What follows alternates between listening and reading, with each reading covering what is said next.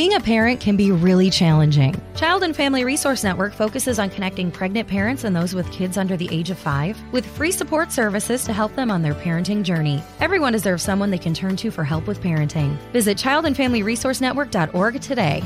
Well, a new episode and released on schedule. Don't worry, listeners, this Organised New Me is not going to last. Uh, a very special hello to all the new listeners on the Head Stuff Podcast Network, which is my new home for this show.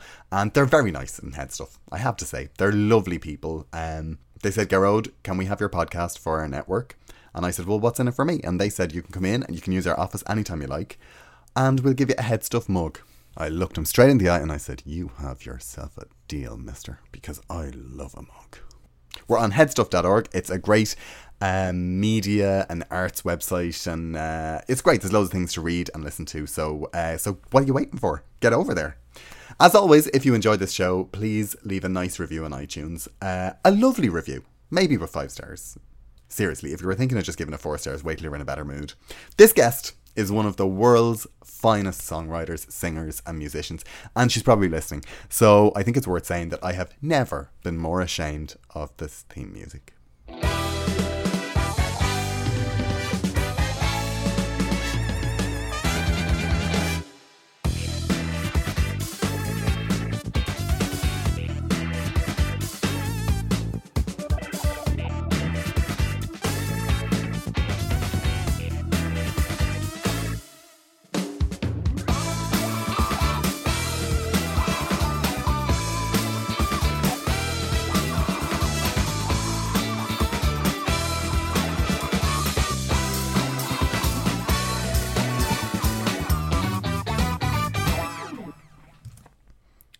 Hello, you are very welcome to another episode of Fascinated. There's two things I love about doing this show. The obvious one is that I get to chat to brilliant people who genuinely fascinate me, but also in the time between the interview and me putting the episode together, I usually binge on all of their work, and I have to say, I've never enjoyed this more than this episode. My guest this week is the amazing Marcella Detroit. Don't think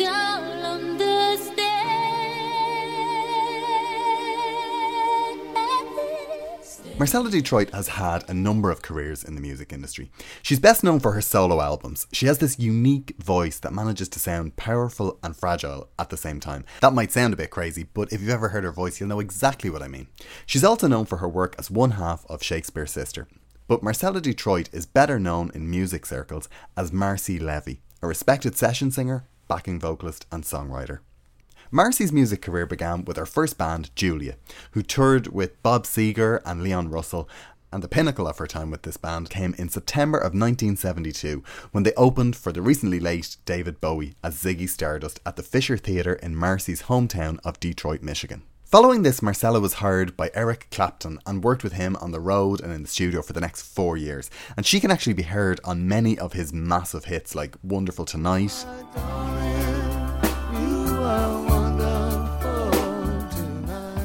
And Lay Down Sally. Which she actually also co wrote. She released her first solo record, Marcella, in 1982 and continued writing and recording with the likes of Aretha Franklin, Burt Bacharach, Chaka Khan, Bette Midler, Belinda Carlisle, Jennifer Rush, and working on movie soundtracks for Mac and Me and Short Circuit. In 1985, she wrote another Clapton song, The Core and did some backing vocals on the song Tangled in Love and ended up back on the road with them. Now I'd like you to relax and enjoy the dulcet tones of Miss Marcy Levy. In 1988, she was introduced to Siobhan Fahey of Bananarama. And they began working together as Shakespears Sister. On the first album, Sacred Heart, Marcella was co writing the songs, and on the records, she went from backing vocalist really to featured vocalist. Before the second album, Hormonally Yours, Marcella was made a full time member of the band. However, there's always a however, there were tensions between Marcella and Siobhan. Allegedly, Siobhan was unhappy with Marcella's more prominent role as a 50% member, and she was furious when the record company decided to release the song Stay with Marcella singing the lead vocal. Siobhan tried to block the release of the song as she didn't feel it was representative of Shakespears Sisters' sound. The single was released and became a massive hit. It spent eight weeks at the top of the UK charts, and if you know anything about Shakespears Sister, you know this song.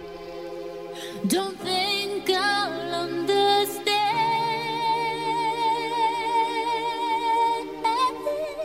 But while they were at the top of the charts, the tension continued between Marcella and Siobhan. In the aftermath of all of this, Marcella was very publicly fired from the band in an acceptance speech for a Best Album award. Have you ever heard anything more cruel or crazy in your life? But anyway, that's what happened. Marcella went on to have big solo hits like I Believe and I'm No Angel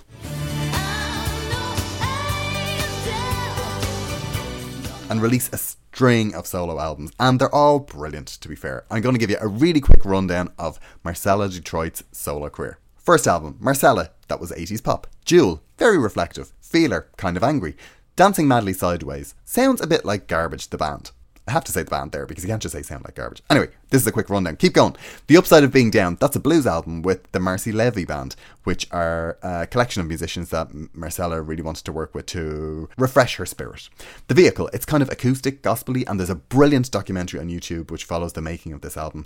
And then her most recent album is Grey Matters, and it's brilliant. In 2010, Marcella competed in the TV show Pop Star to Opera Star, where pop singers trained to perform opera on live television each week. As well as performing some very famous pieces, Marcella took on one of opera's most ferocious arias, Königin der Nacht. That's German. For the Queen of the Night from Mozart's The Magic Flute. Now, in this piece, the Queen is furious at her enemy Sarastro, and she wants to convince her own daughter to murder him. What a bitch. Each week, we got to see the extremely high standards that Marcella sets for herself, and like a lot of creative people, she seems to be her own worst critic. In fact, in some scenes, she actually seems genuinely surprised by the praise of the judging panel. Who would have thought that anyone would be able to sing it in this competition, let alone the third week? And yes, the voice you're hearing now is Marcella Detroit, a pop singer who learned this aria in a week.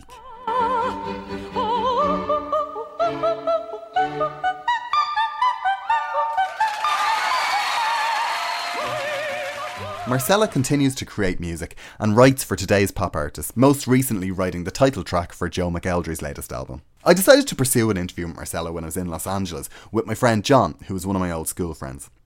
Now, me and John have very different music tastes, and we were driving around a lot, and John had about 15 songs. 15 songs on his iPhone. Seriously, who has 15 songs on their iPhone? John, that's a Discman. So we decided to look up all of the music that I had on my phone. So I would call out artists and John would just give me these filthy looks. Then we hit on Marcella Detroit. I know, we were actually down to M at this point. It was really round in the morning. John said, Oh yeah, or something like that. That's a really bad John impression if you know him. I knew she had a new album out and neither of us had heard it, so we downloaded it and literally we played it to death for the rest of the trip. And it's absolutely brilliant.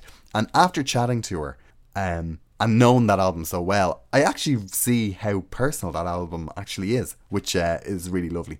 Now, I was really excited to speak to Marcella, but I didn't really know what to expect either because I had seen her on interviews. Uh, and I've always thought she seemed a little bit shy and quiet and very artistic, and I didn't really know what she would think of being interviewed by a comedian that she'd never heard of. But we had a lovely chat, and you know what? She's absolutely amazing. You're really going to enjoy this. This is the fabulous Marcella Detroit.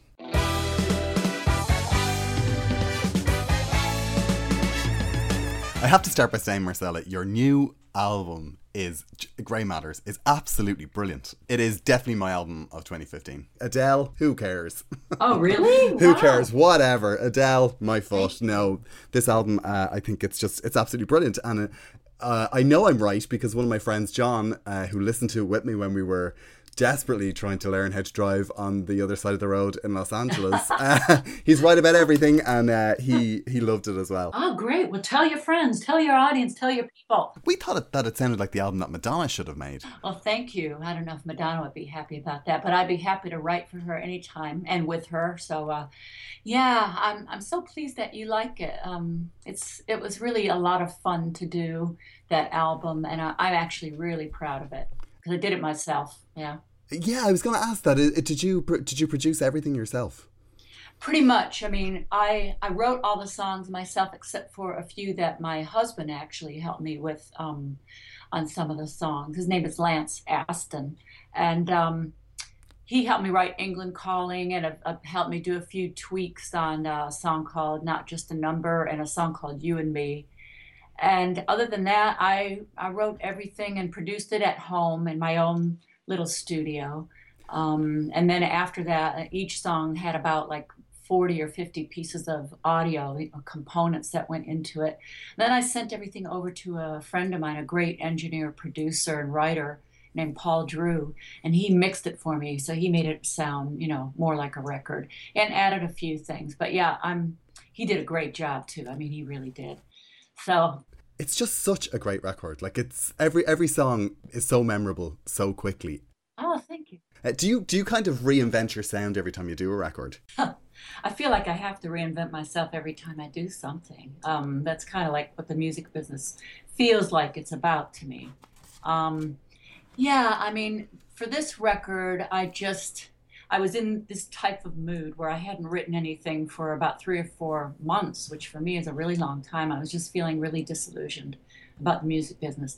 And I was listening to some dance music and I thought, I really like dance music, but for me, sometimes I feel what's missing are like songs. You know, they're more yeah. like sounds and moods, which which is cool. But I just thought, well, for me, you know, I I like to I write songs. I'm a writer of songs, so I wanted to do kind of my own version of dance music. You know, dance music with with songs that have um, you know actual. Not that they all don't, you know, but you know some of the stuff that I was listening to doesn't, and um, so yeah, I just wanted to kind of embrace it and make it my own. Do you get frustrated with dance music? Because I mean, people would consider you, I suppose, a pop artist from like the Shakespears Sister and stuff like that. But when you go to do an album, the uh, the upside of being down, which was it's kind of a jazz sound, and you're back to pure instrumentation. Which way do you prefer to work? Well, I did that album, The Upside of Being Down, because I want to, it's to me it's a blues album. It's, it was me getting back into my roots because I felt like what I was doing was a little bit contrived, and I wasn't really. It didn't really feel organic or natural to me. Uh, a few things that I did preceding that. So okay. I did that to kind of recenter myself, and you know that's where I came from. I come from the blues. I come from R and B and soul. I grew up in Detroit. I listened to that from you know since I was a child. But I just you know I really love all different kinds of music. So that was my little foray into the, back into my roots. You say there you, you love different type of music. Who will be on your CD player? Like when you get up in the morning, who who do you turn on?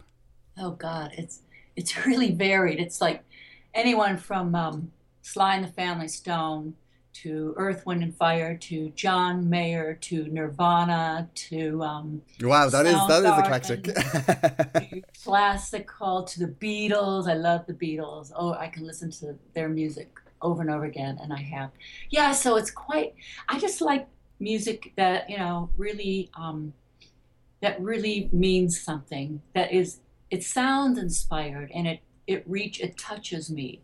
That's the kind of music I like, and it can be so many different things. And are you uh, are you someone that sits and listens to music, or is it just uh, a kind of a constant companion during the day? Um, well, it's not always on his background because usually I'm creating it. Oh, know? that's nice to be able to say that. Excellent. yeah, usually I'm creating, and really, that's you can ask my husband. That's when I'm the happiest when I'm actually creating something. So I just love lock myself in the studio and get into my own little world and create. And how does a song come to you? What way does it start? Well, you know, it's okay. Usually, it's somebody will say something, or uh, or I'll have an idea. Um, somebody will say something. It'll sound like a phrase. It will sound like a title of a song. I like to have a title, and I don't mean just an arbitrary title like you know "Roses Are Red." I mean just something that like you could say something to me and I, you know, in our conversation, and I, and it could inspire me in some way. Oh God, like, I hope I do. well, I really you will. I, that's the goal of this interview now. yeah. I was talking to a friend of mine when I was writing, you know, doing my um, Grey Matters album. She said to me, because I was feeling a little bit down, and she said, You know, you have to turn up the volume on the positive. And I went, oh, excuse me, but that is a song title, and That that, is a great inspired song. me. You know, it, and it could be a phrase, it could be any phrase, but it's got to mean something to me. I don't really write about things that I don't know about or care about anymore, unless you know, if I'm writing with other people, I can kind of get into their headspace because you know, it's all about the human condition. We all share similar human emotions, being you know what we are, human beings. I mean, most of us are. Some of us are Yeah. kind of not, but anyway, that's another conversation. Disguised as monsters. yeah. but anyway, yeah. So that's how it usually starts. A phrase, or I'll read something. I'll read a phrase, or I'll see something on television, and and it'll inspire me. And then I'll try to think, okay, how do I? This my mission is. Uh, how do I make this into a three-minute pop song? and I like the challenge, so that's what I do. Wow, I'm always so jealous of uh, of songwriters because they leave something that is so memorable. Like it's such a legacy. Because I suppose I work in comedy where uh, your your show lasts until everybody that would come to see it has heard it, and then they never want to hear it again. It's it becomes so disposable. It's so tragic. if if only comedians could have hits, wouldn't it be so nice that we just bring them out? It would be fantastic. But your voice is it's just it's unmistakable. Uh, like when did you realize you had like a serious, unique voice? Well, it's it's hard to say. I realized that well, the only way that I could be heard when I first started joining bands, because I had been singing from the age of four or five, you know, always in school. I mean, the minute I could, music just always attracted me. I had just this affinity towards it, and I was a you know a, a singer and a musician. From a musician, I started playing things when I was about seven, and I just haven't stopped. I'm always picking up instruments, but I don't know, something about music always inspired me and it just soothed me, comforted me, and it was like a, a good friend, you know. It was always there for me. But when I started joining, um, you know, singing with bands when I was 18, um, I realized because they were always so loud, I realized the only way to be heard was to develop my high voice. It just kind of happened naturally Okay. yeah and, and it was you know to be heard over the din really and Yeah. uh, yeah so i developed that and you know i took some lessons and i helped develop it and make it stronger even further. And i don't know i guess i started realizing wow like i guess i must be good because hey now i am um, actually making money at this and being able to support myself. So you know that was good Excellent. well, once that starts happening, life is good. Life is Yeah. good. Um, and when did the songwriting then come into it? Because when did you start to write your own, or, or decide you wanted to create everything yourself? Uh, well, I had written poetry as a child, you know, going into school. Um, but I think I wrote my actual first song when I was 12. And I really enjoyed it. Um, I would enjoy locking myself in my room and, and just writing and, you know, playing and to make myself feel better. And I found it was kind of therapeutic for me. And that's, that's I guess that's one thing that really attracted me to writing. A way, you know, just like a, a deep form of expression that I found that, oh, I can't really be without this now. You know, it's it's a great release, something that I have to do. So you just you just caught the bug. Yeah, Yeah, the bug and creative bug. it. Yeah. now I've been familiar with your music for a long time, and I I suppose I had your, your records and I followed you on Twitter and stuff like that. But it wasn't actually until I sat down and had a good Google when I thought, you know, oh my god, I got you know I'll, I'll try and get her as a guest. But there's so much more to your career than your actual your, your own performances. I mean, your your CV is is absolutely phenomenal, and like there's so many little things that uh, pop up on your CV that you kind of go, oh my god, I can't believe she was on that as well. Like you, you do harmony vocals on that song, "The Time of My Life." Yeah, that's right. You found you found me out. When I first moved, I, I left Detroit. I moved to Tulsa, Oklahoma. Believe it or not, that's how I got my connection with Eric Clapton. And after I, I lived in Tulsa for five years, after touring with Eric for for you know about that many years, I moved to LA. And once I moved to LA, I started doing a lot of session work for like you, a lot of movies. Um, lots of R&B and soul artists, include, including Aretha Franklin, Jeffrey Osborne, George Duke, Stanley Clarke. Um, uh, what Bette? Midler's on that list as Bette well. I saw. Midler, yeah, yeah. I mean, yeah, Bette Midler, loads and loads of people. Um, George Benson and Aretha. That was the one that I sang backgrounds, uh, a song called "Love All the Hurt Away."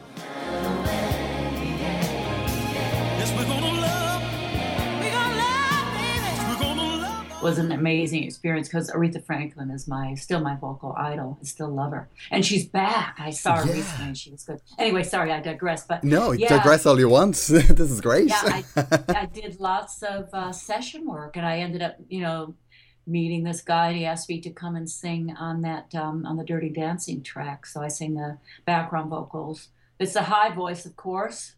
Yeah, of course. And, uh, yeah, I mean that was my, you know, my that's what I, I could do and that's what I became known for. So. Wow, and th- yeah. there's some other bizarre things, and obviously, I mean, you mentioned your, the Eric Clapton connection there, and you, I mean, that was very modestly put, Marcella, because you're of course responsible for one of his massive hits, uh, "Lay Down Sally." Um, That's right. Yeah. When you are when you're writing for other people and it, and it's completely separate to your own solo career, uh, does that frustrate the performer side of you? You know, when you're writing a song and and you realize like a song like Lay Down Sally, it's you know, it's a great song. Mm. When you're writing that for somebody else, do you kind of go, huh, I would have liked that one? um, well, you know, at the time I was in Eric's band, and whenever I write with somebody, I'm I'm kind of you know I'm part of their thing. And at that time, I was part of Eric's band, and I, I, was really grateful for that. And we were in the studio, and he said, "Hey, I want to write a song called Lay Down Sally." So I immediately came up with the melody. I heard that in my head the minute he said "Lay down, Sally." I just started singing "Lay down, Sally." I went and grabbed the guitar and I started playing. It was a whole different groove, but and I. But the thing is, I can be like, and some people might think this is maybe a derogatory term, but you kind of have to be like a chameleon to write with other people. You okay. have to kind of get into their headspace and like i said before you know we all we're all human beings we all share human emotions so it's pretty easy. It's like with acting, you know, we all share these emotions and we put them into the character. I used to act as well, and sometimes I still do. Um, but anyway, you know, it's all part of of the arts about being creative. I put myself in their headspace. I I talk to them and I find out what they the other people what they want to write about and what they're feeling, and um, you know, I I find myself there with them. So I don't find it really frustrating. Um, I just, you know, any opportunity to write, you know, especially with people like Clapton, you know, it's a great thing. When I was doing my research today, I was delighted to find that you actually write one of my favourite go to cheer up songs, which is Belinda Carlisle's Little Black Book. Oh, yeah, yeah. So thanks so much for that because that song has cheered me up. It has kept me awake on motorways. It is, I, I love it. Oh, you're welcome. I was about eight months pregnant when I wrote that with Belinda, and um, my songwriting partner, Richard Feldman.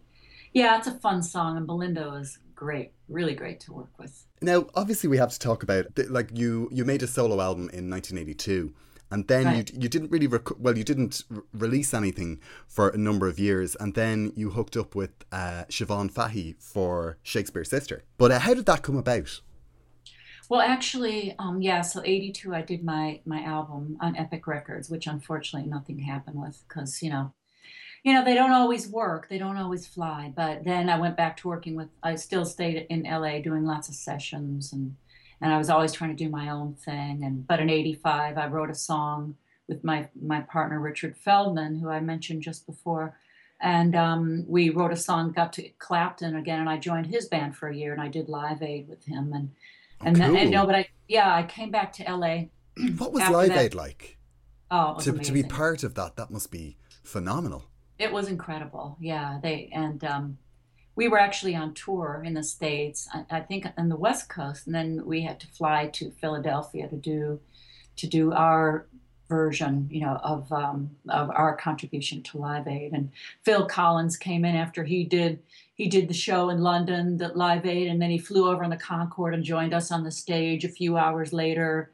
And it was really exciting to you know sing to like a hundred and 5,000 screaming people and being wow. televised all over the world. And yeah, so that was great. Uh, anyway, after that, um, I decided to leave the Clapton thing because I didn't, you know, I was always trying to do my own thing. And uh, I was always doing, you know, doing my own records or writing for myself with other people. But it was always the thing I had in mind was to do my own, be an artist in my own right. Um, my friend Richard Feldman and I were writing and um, he lived in Encino, which in California, which is just a, a, little suburb kind of northwest of LA. anyway, one day he called me and said, "Oh, you never guess who moved in across the street? Dave Stewart and his wife Siobhan Fahey." I'm like, "Oh, wow." That's cool. He said, I'm going to go introduce myself. So he introduced himself. And then he said, um, after, you know, like a few days later, oh, you should come over. I'll introduce you to them. And so I went cool. over and, uh, and, and I met them. And Siobhan was really pregnant at the time. She was probably like about, I think she was maybe like seven or eight months pregnant. She was very quiet, very shy. Um, I knew of Bananarama, and you know, of course, I'd have to be living under a rock not to know yeah, about them. Yeah, But uh, they were huge. yeah, um, and of course, you know, the Eurythmics. I was a huge fan, and yeah.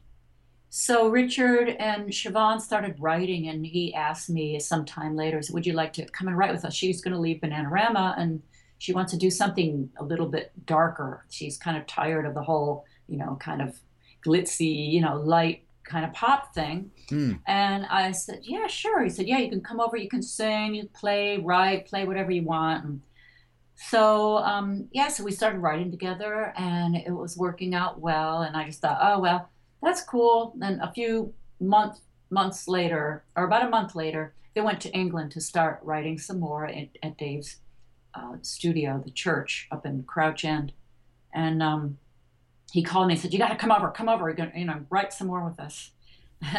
and so I, I came over and we wrote some more, and that was really the beginning of I think me being more of a prominent, you know, or part more part of the band. I, I was still a hired hand. I, I, was still not a you know an equal member, but I was still more of a, a hired hand. You know, I played, I sang, uh, and I wrote all the you know co-wrote almost all the songs on the album. And it wasn't until the second album that I became a 50% member, but that's how it started. When something like happens, like the, the song Stay, which I suppose, you know, you say you have to be living under a rock not to know Bananarama, but I mean, you'd equally have to be under a rock not to know Stay. What was it like when that all you know, because that was you were very much to the front on that. But when that to finally be the artist, I suppose that you'd wanted to be when you were writing in the eighties and stuff like that. What was that like? Oh, well, it was pretty shocking, really. That that song really was our, our biggest hit. Um, and, you know, basically it was the whole album was a concept album. And and we were trying to get the rights to this 1950s B movie called Cat Women from the Moon. And we wanted to get the rights to it and superimpose ourselves into the film. And, and every song was written about a specific scene in the movie. Oh, wow. And yeah and my character in in the um you know with within the album i was singing to this earthling that these earthlings came to the moon and and we we started having relationships with him and i and mine he was going to go back and i wanted him to stay so that's where that came up with dave actually helped us write that um he came over to my house one morning and I, I was like still in bed. My husband came, woke me up. Hey, get up. Siobhan and, and Dave are here. They want to write a song. I'm like, okay. So I get up, puts a, shows a coffee in my hand. And we start writing. He came up with the, like he had the first part of the song. And then, when it came to the chorus, I just started singing Stay With Me. I don't know, something spirit took over me and, and that was it. But um, when it became, when we, we did the demo at my house, just Siobhan and I in my little studio and, uh, brought it back over to Dave to their house, and Chris Thomas, a great producer um, that produced like um, you know Pretenders and INXS and Pulp and all those guys. Um, he heard it went number one smash, and we are like, really? Okay. But anyway, so we started after the album was done. Um, it came out, and we started touring in England. The first single was "Goodbye Cruel World." That didn't do a whole lot, but um, it's a great song. Then, I love that. Yeah, song. it's a cool song, but uh, I don't know what happened. But anyway, um, then they announced the record company announced they wanted "Stay" to be the next single, and and Siobhan didn't um, want to tour, didn't want to do the radio promotion tour. She wanted to be with her family, so. I just went around the country and took my guitar and sang it on all these stations all over the UK. And and the next thing we know, it's like entering the charts. We're doing top of the pops uh, every week and it's going up the charts. And the next thing we know, it's number one and it stayed there for eight weeks. And I think we were all pretty surprised um, that it, it, was almost a little bit embarrassing. Like, oh my God, yeah, eight weeks. wow, and it still holds a record for the longest number one number one number um, you know uh, longest running number one for a female artist in the UK. Oh, which wow. is pretty incredible. So it's something to really be proud of. I am definitely proud of it. But it was a it was a whole new experience. that's for sure.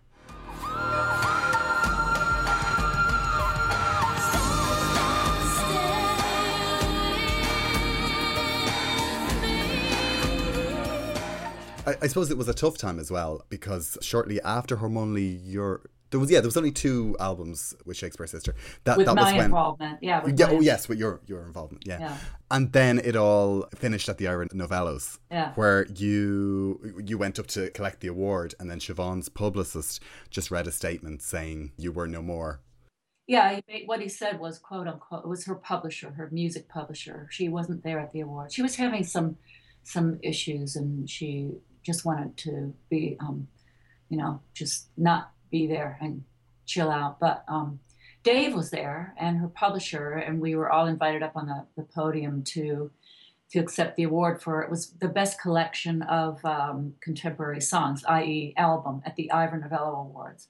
And um, her publisher said, Siobhan wishes Marcy well for the future. All's well that ends well. And that was, I mean, I, I suspected that something was going to happen but I was not warned. And it was a little bit surprising to do it publicly. Wow. Yeah. um, and I have to say, you know, it was, um, it would have been nice if it wasn't another way, but, but in a way, you know, it's just kind of. It's, I suppose at this it point, it just becomes a story. Well, yeah, it's a great, wow, it's a great story. What a great line, you know. Yeah. but anyway, you know, yeah, great. You know, I wish her well. I would, I've been we haven't really spoken since then. Um, I still do wish her well, and I've tried reaching out, but she doesn't want to talk with me. Um, so you know that's cool. Life goes on, and I certainly wish her well in all her endeavors. And I'm still, you know, doing what I do. And and I mean that's kind of the magical thing about it because you, were what you were doing before that um, is still exactly the same as what you're doing what you're doing now. And I, I suppose after Shakespears Sister, I, it must have been the accumulation of all those years of experience and plugging away in, in studios. But you made some cracking albums. Uh, the Thank that you. Jewel album is, I mean, that's a, a, fantastic album, and the collaboration with Elton John were yeah. absolutely amazing. And I think I believe actually that the which I think was the first single you did after Shakespears Sister. That's right. Um, yeah. Like that song that is one of those songs that, well, for me, when I think of the 90s, and I suppose then I was at school and it was smash hits and Pebble Mill and all, and all those things, that is one of those songs that just I think is the soundtrack to that for me. Oh, thank it's, you. It's such a great song. Do you do you still perform that? Uh, yes, I haven't in a while. Um, but yeah, I, people have said, "Oh, you need to do that." You need to. I'm like, well, yeah, I can do it. I do. I've done it acoustically many, many times. It definitely translates well just with an acoustic guitar. That's how I wrote it, just with on guitar. So.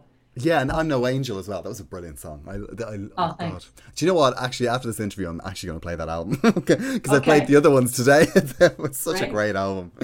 You kind of steer clear of the celebrity circuit, but yeah. uh, you did uh, the pop star to opera star in the UK. Yes. Uh, a couple of years ago, and I don't think it was a surprise to anybody uh, how amazing you were at singing opera.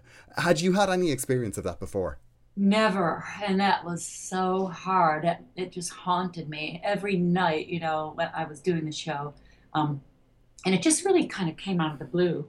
My ex, an ex publisher friend of mine contacted me and said, Oh, that you, some people might want to get in touch with you about doing a show, this opera show in England. I'm like, Oh, okay.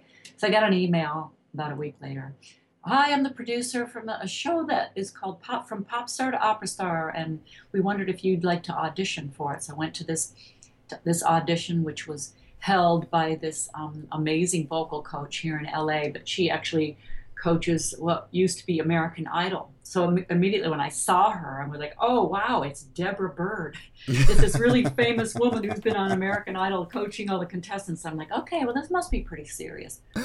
so I went and did the audition, and she was saying really positive things to me. Oh, yeah, yeah, you, you've got it. I think they'll really like you. And I didn't realize the whole time I was doing my audition that um, they were watching me in England from like some kind of closed circuit you know. Oh God!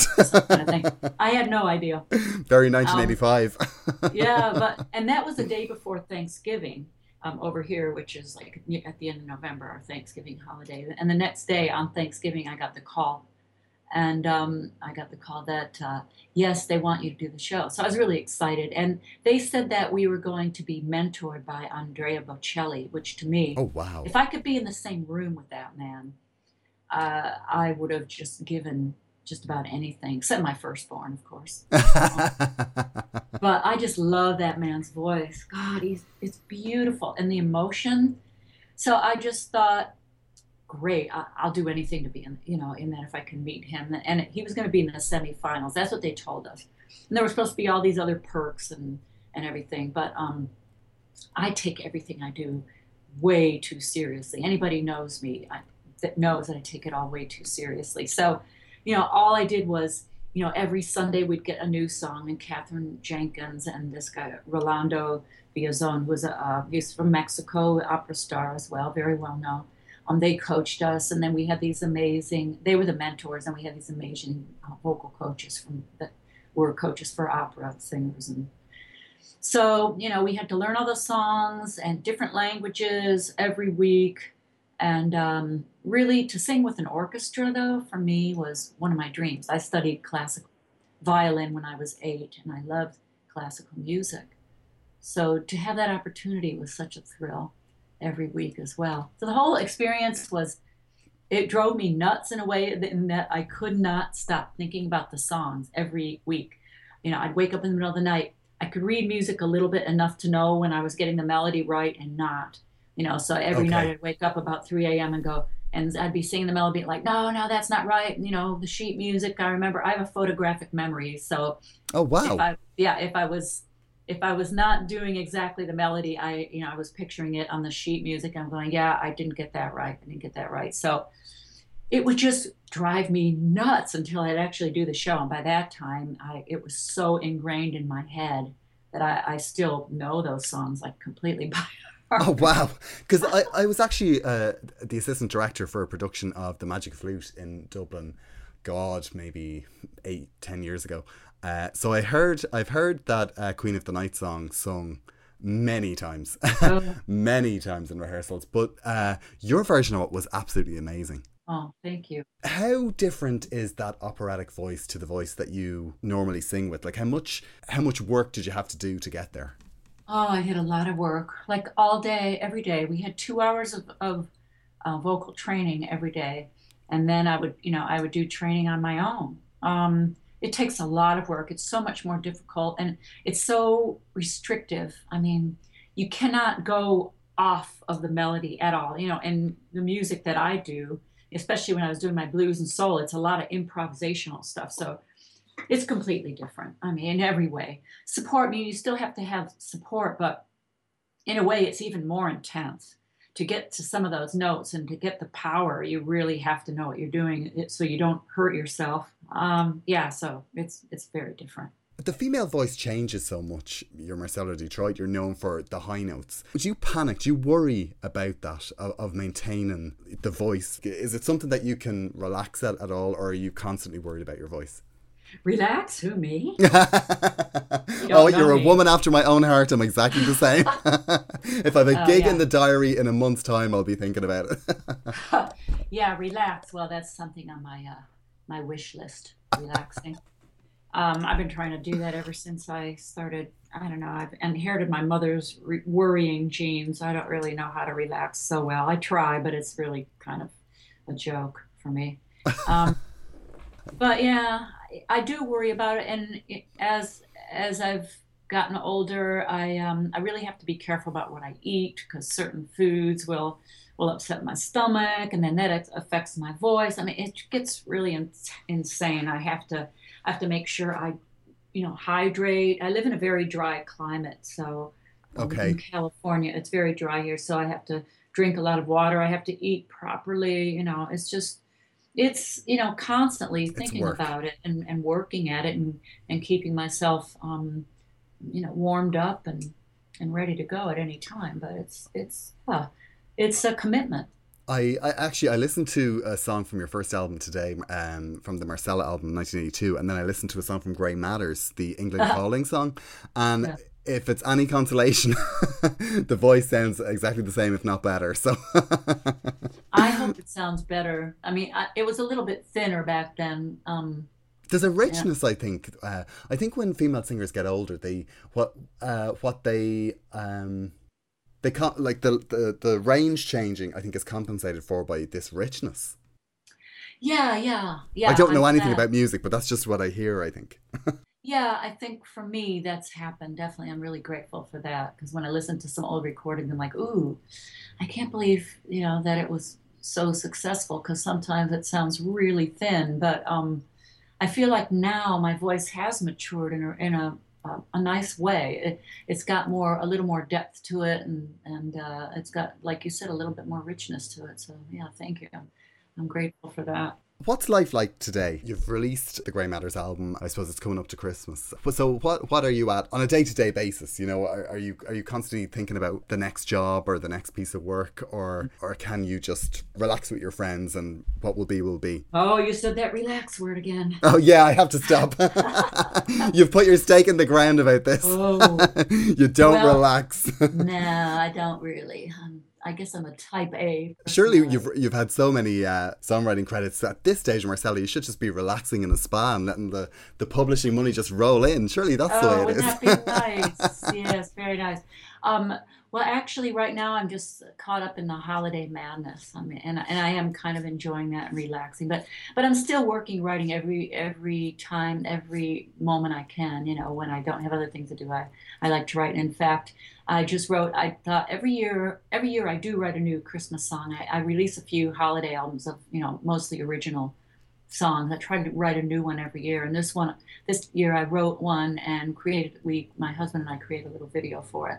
It was the first time I actually helped create the video. I actually did some editing on it. I learned how to do that, which I was pretty, you know, chuffed about. Yeah, but it's um, you can find it on YouTube. It's called For Christmas. Yeah, so I try to do that every year. And uh, this one is is available. There's a free download if you want it. You can go to SoundCloud. I have a link up there for to go to SoundCloud if you want a download of it. But I'm just concentrating on the on Christmas and, and the New Year. But when I get back, I've got I, I am going to release. I only released one single from Grey Matter so far. It was released in September, and uh, came over to the UK and, uh, spent about three weeks in October there and did a lot of sessions for Radio Two and loads of other stations and I got really good response. And um, and after the first of the year, I'm releasing another single from the album, and it'll just be, you know, back to work, you know, get cool. back to work. And if you're in England, it's only huh? a short hop. If you're in England, it's only a short hop to Dublin, so maybe consider a Dublin gig. Yeah, wouldn't that be fun? That would well, be cool. Hope, yeah, I, I love Ireland too. I've been there only a few times, but I've always had a wonderful time. And um, we'll see, you know, see how the single goes and if it makes sense to to uh, go do some shows. Um, that's what I'm hoping for. It's all about, you know, building the building the um, the market, building the you know the audience, getting the word out there, and um, it's you know it's hard because I'm I'm on my own. It's kind of like me and I have a radio plugger, and um, and that's about it. So you know I'm I'm my own label. So we'll see how it goes. What's it like being an independent artist in in 2015? I mean, you're you when you began songwriting. I mean, that was the 70s and 80s when the the money was flying around for artists, but now the industry's changed so much. How do you find that? Uh, yeah, um, it's really changed. And, you know, in one way, it's great because uh, there's so much more freedom. Um, I can release what I want to release, and but it, you still have the hurdle of getting the word out there. You know, you still have that hurdle of, and how do I, you know, expose my music to you know millions of people? Um, you know, and you know, just because millions of people have heard it, you'd be lucky if one percent of it want to buy it. Yeah. Um, you know, so uh, yeah, it's a challenge, and there's so much competition. Anybody can create uh, music and put it up on iTunes these days. You can get it distributed all over the world for a, a minuscule amount of money but you still have that hurdle of, of getting the word out you know if you're really good at viral marketing you know viral you know marketing and social networking, that's one thing. But if you're not, it's a little bit of a challenge. So it's just finding people who can help you. And I don't really envy people starting out these days in the music business. It's a real, it's a different game, isn't it? It's a completely different game than when I started. You know, there was more structure to it. Now it's just kind of a whole web and network of so many different things, and I, I would be overwhelmed. And I think that's why why people are finding it kind of you know, getting onto television shows like, you know, The Voice yeah. and, and X Factor and all that stuff is kind of helping them take that that leap into people's living rooms. You know, it's making it a little bit easier for them to do that. But then you still have to sustain yourself after that. And you'd be lucky if you can, you know? So yeah. it's, it's, and that's why I, I just feel like I'm always having to pick myself up and start again, pick myself up and start again. And I think anybody that's in the music business you have to do that you have to be you have to be flexible you have to you have to be i think you have to be sensitive but you have to have a, a some kind of thick skin as well otherwise yeah. you're just going to burn you do hope that with the industry almost collapse of the music industry that if people have talent, they will actually get what they want. But I do, I suppose that's not always the case. Um, yeah, talent talent is not enough anymore. You know, yeah. you, have, you have to wear so many different hats now. You have to be you have to be a music producer. You have to be you have to be your own A and R person, meaning you have to get you have to know what you're doing. You have to choose your you know the music and the genre that's perfect for you. You have to know who the people are that are listening to you. You have to know where to target. You have to know i mean there's so many things you have to know and let alone that you have to you know write and create your own stuff. It's you know it's a lot. People think oh it's so easy and it's so glamorous. You know it used to be i have to be quite honest used to be a lot more glamorous. Really? When I, oh yeah, when I started out, you know, when I was doing it, flying in Lear jets and stuff with Eric Clapton, and you know, doing the stuff with Shakespears Sister. I mean, that was glamorous. Now, what what was your glamorous? What's the what was your biggest, most glamorous experience in that time? Oh, mm, wow. I don't I don't know. I mean, well, I can tell you one glamorous experience was um, when I worked with with uh, Elton John and uh, Clunk name yeah, drop. yeah, when I worked with Elton and um, and we did you know the on the the duets album and it was also on my Jewel album, the Ain't Nothing Like the Real Thing. Oh yeah. And then he invited me to do a show with him in Paris where we were going to showcase the song, and um, he invited me. He said, "Oh, come and fly on my you know i have got a private jet." So I thought, "Oh my God, isn't this amazing?" Wow. I don't know if it was his jet but it was a, private jet, and I, I, we were at London Heathrow, and then we flew to Paris, and and we went to the sound check, and and then the next thing I know, came back from the the you know going to the hotels, and we came back to the sound check, and he's got this beautiful um, boxes on the table for me, a beautiful outfit from from Gianni Versace, and I opened it, it's this gorgeous outfit, so that was pretty glamorous. And yeah. you know, there are many other stories like partying with the Rolling Stones and doing like crazy things and touring all over the world with Clapton and flying on Lear jets through the snow in New York. And uh, you know, I've been so fortunate. I'm, I've been really, really grateful to be able to do what I do, and I'm I don't take it lightly. Uh, it's it's an honor and it humbles me. And you know, if my music touches somebody or helps somebody even. I've had a few people say that to me and that is really like the highest honor i could possibly have and i keep reminding myself wow that's really amazing you know to be able to do that share something that i've created and to make somebody happy or give somebody something from that. I mean what, what more could i want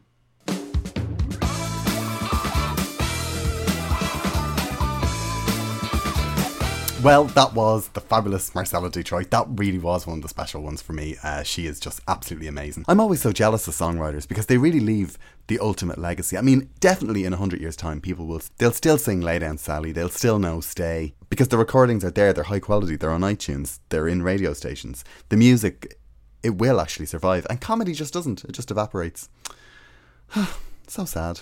Well, all I can hope is that the people that do Marcella's songs in 100 years' time do as good a job of it as she did on all those opera arias. If you want to hear more of Marcella, all of her music is available on all of the download platforms, including iTunes. She also releases demos and stuff on her SoundCloud page, and also each Christmas she releases a Christmas song to download for free. I mean, all the other artists that are cashing in on this, and then she just gives her fans a free song. She's pretty cool.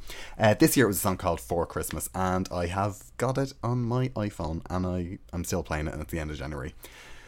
I need to stop. Okay, her new album is Grey Matters, uh, and if you lovely listeners would like to buy a signed copy of it, a signed copy, you can go to www.graymatterz.info.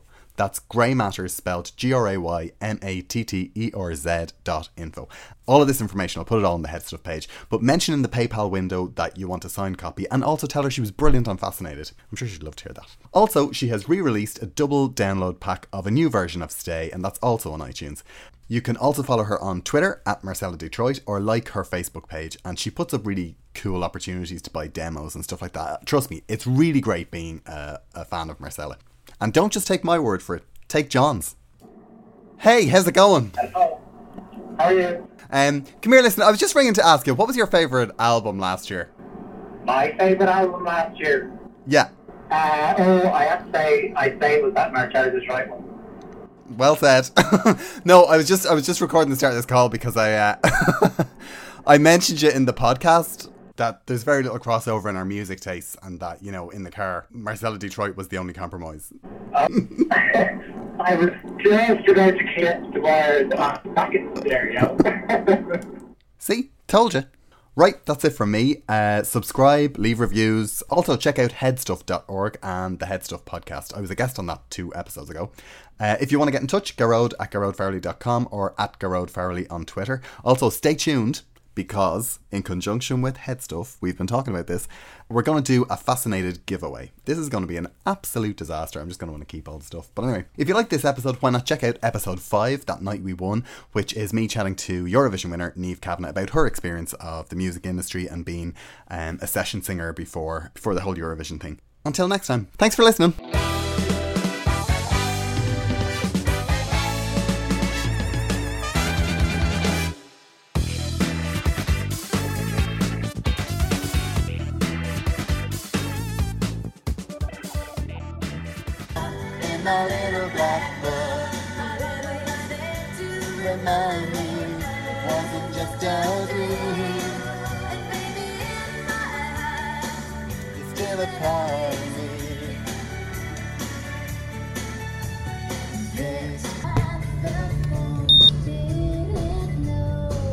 Eastlink Tilbridge, nearly home. Free Kids Workshops are back in stores at the Home Depot. On the first Saturday of every month from 9 a.m. to 12 p.m., bring your little ones to a local Home Depot for a hands on learning experience that kids love. Find more kid friendly projects and kids workshop kits at homedepot.com/slash kids. For 25 years, the Home Depot has been building confident, future doers with its free kids workshops. The Home Depot, how doers get more done. While supplies last, U.S. only.